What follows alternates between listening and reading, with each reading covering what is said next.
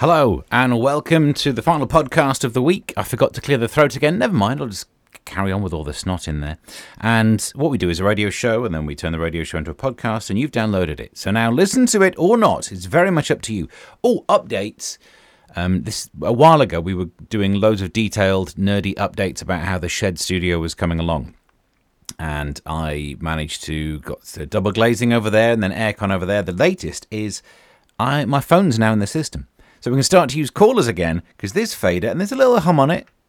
You can't hear the hum at the moment. There's a hum on it. I'm fixing the hum. When I fix the hum, I'll be able to use phone calls again. Oh, shed calls. Going to go to the shed and speak to people on the phone. What do you mean weird? Anyway, so enough of that. That will happen at some stage. But meanwhile, here's what we did on the radio earlier today. What else are we doing? Oh, I know. We'll talk about what's happening in the news. So there's loads of things. I did see a headline. I think it was in the I newspaper, saying that Boris Johnson tells the next Prime Minister to go nuclear and go large. And I panicked, and I actually did read the article, and he was talking about power stations. Oh, thank heavens for that. You shouldn't have headlines like that. You need. Oh, you gave me a start. Otherwise, we'll be talking about the things that make you happy after a piece of research surprised me. Spoons, but not the cutlery thing, the Wetherspoons. Phil has been emailing more weird news stories, so we'll read out one of his ones and something about vegetables. That's basically going to be a show. I know, when you read it out like that, it doesn't sound like it could be, but I think it will be. And happiness. We've been doing this for a while, trying to play, trying to give you news stories that make you happy. I even came up with a jingle for it. Happy news, happy news. And every time I did that, I found a news story that was miserable. We're trying a different tack today. A story about happiness. Here we are. So in the news, happiness lasts longer after your favourite sports team wins a competition in comparison to hearing your partner say, I love you. No, that's harsh, isn't it? So people get more joy from seeing their team win than their beloved saying, I love you. And you're like, yeah, right, sorry, the football's on. Oof. A poll of 2,000 adults found that hearing those three sweet words makes people feel good for about 4 hours. But a boost from a win lasts 9 minutes more. Oh, 4 hours and 9 minutes. I'm sure there are more things to bring joy to a life. I mean, maybe it's not about lasting 4 hours. But if you have many small things that bring you joy, you could add up to longer. I don't really do football, so I don't know anything about that. But I'll tell you what. You know those little, they're called in America Ziploc bags, I believe. I think that maybe they're called that over here. But you know that weird fastening? If ever you do one of those and it goes all the way across perfectly. Oh, the joy. Oh, I just had an ASMR at me back. Oh, just when it just seals in perfectly. What are the small things that bring you joy?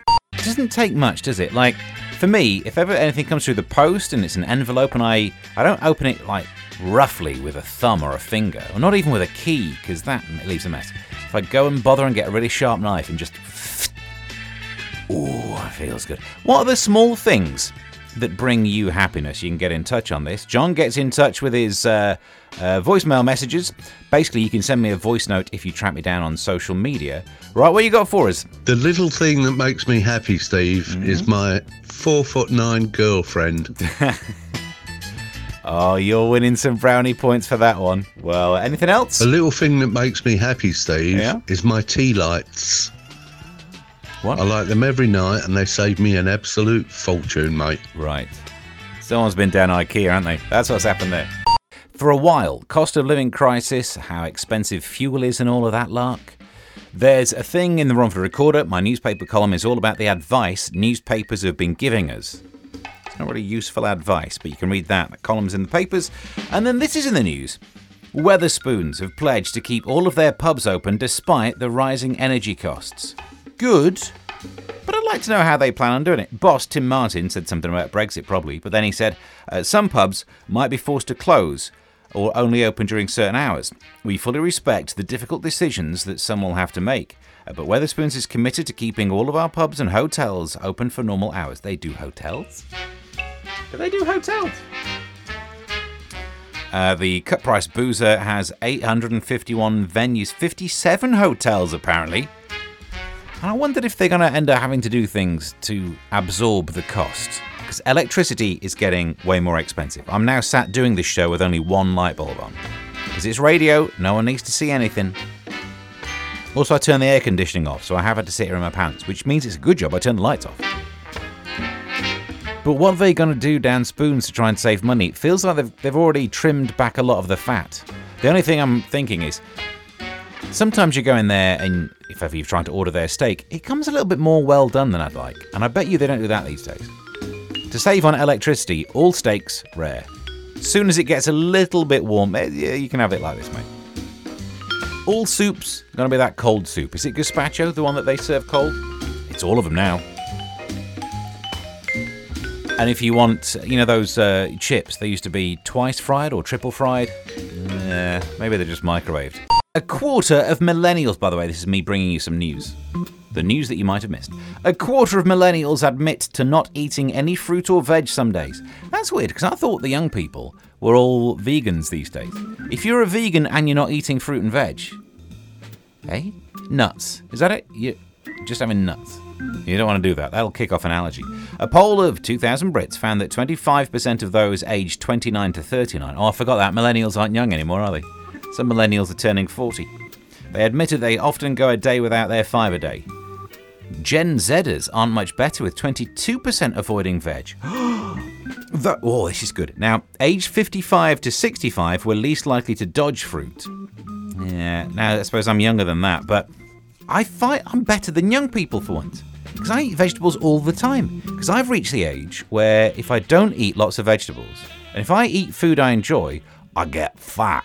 So, and young people don't have to worry about that. I remember being younger, eating whatever I wanted. I was still fat, but I ate it, and I couldn't tell the difference straight away. These days, there is no joy. But while I'm sitting around having no joy, at least we can all feel better about the fact, in one respect at least, we're better than the young people.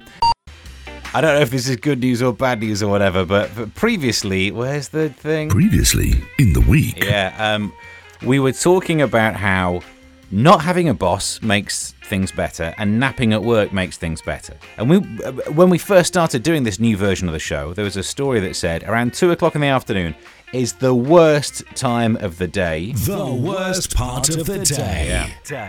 Yeah. Because everyone has a lull and our brains don't work as much. And I always thought, when people's brains aren't working, that's when I should be on the radio.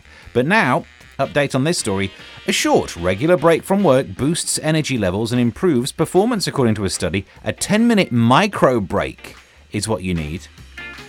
It helps well-being as heavy workloads and longer shifts become increasingly common. So in part, that's great, because that's a good reason to take 10 minutes off. Just kick back. The old days, obviously, we used to take 10 minutes break by going to the toilet. Oh, I'm pretending I'm in there for ages. But now you can actually say, no, I'm taking a break. And it means you don't need to smoke anymore, because there are loads of people who only smoke because it gets you out of the building for a while, isn't it? So I like this until then I realised it means this research could convince some companies to give people 10-minute lunch breaks rather than an hour, which I wouldn't be at all surprised if that's what happened. No. Can't get a break in this world, can you? Things that make you happy, but the small things. After a piece of research said, if someone tells you they love you, it makes you feel good for about 4 hours. If your football team wins, 4 hours and 9 minutes. But then I suppose if your loved one waits 9 minutes after their football, no, waits 10 minutes after your football team won and then say it, they win in the long run. It's about timing. It's basically, I think that's what we've learned today. But what are the things that make you feel happy? Just the small victories. For me, things like when you can't quite be bothered to walk to the bin, you screw up a bit of paper and think, well, it's not going to go in. And you throw it and just somehow, whew, nothing but bin. Ah, feels good. What are these small things that make you feel happy? You can get in touch on social media and send me a voice note. Valerie, what you got? Hey, Steve. This is going to sound a little weird, but it's true. Yeah. It makes me happy to put out the trash. I don't know why.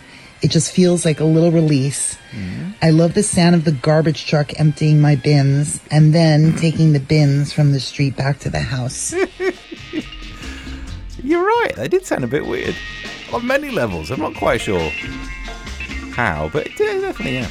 But anyway, you're definitely welcome round mine every Thursday night, because bin day's Friday morning for me. Well, it's not even every other week, come and do the bins.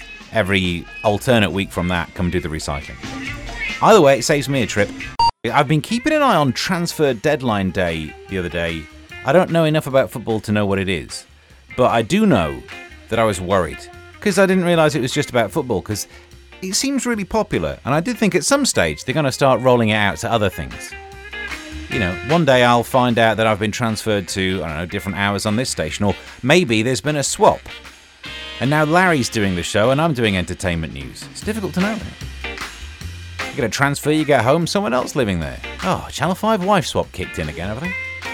So it's worrying. I do worry then that, because I think whenever there's an unnecessary change, things just get worse. Anyway, so we'll keep you across what's happening with Liz Truss winning the... there it is. You can get in touch, even when we're not on air, you know, track me down, email me, all of that lark. And this has now led to a few things. Firstly, people getting in touch with voice notes on Facebook, and you could do it via WhatsApp and stuff, and that helps the show. And then people can email me as well. I've got a website, and then Phil's been doing this. Phil's now emailing all the time. Hi, Phil. Phil Brannan, who sent through enough emails with weird news stories to keep us going for a while, but since we've started doing this as a feature, he's now sending through more. So here's a new news story sent through by Phil, and the thing is I don't read these stories until I click on the link live on the radio. So the headline is Tennessee Highway Covered in Alfredo Sauce After Tractor Trailer Crashes. Let's have a little look. I open the links, New York Post. Oh, beaut, straight away. This is the line. The cleanup could cost a pretty penny. An 18-wheeler loaded with Alfredo sauce crashed on a Tennessee highway on Tuesday, blanketing the road with creamy concoction. The truck slammed into a retention wall. Don't know what that is. Let's have a look at the picture. Oh, dear. Alfredo. I don't really know what Alfredo sauce is, though. So, hang on. Let me just Google Alfredo sauce. Let's have a look. I have to seriously type in definition afterwards. Anyway, what is Alfredo sauce made of? It's simple Italian pasta sauce traditionally made with Parmesan cheese, butter, salt and pepper. Because I was hoping it would have milk in it, because then you could do the no point crying over spilt milk joke. But an American-style Alfredo sauce is richer because it has cream. We'll do it anyway. Well, there's no point crying over spilt cream. Thanks, Phil. And that's your podcast over and done with. No podcast-only material today. Oh, well, somehow you'll cope, won't you? So if you'd like to get in touch and email me like Philip does, the email that we're using for the off-air stuff, because I do most of the prep in the shed, so it's me@mrstephenallen.co.uk.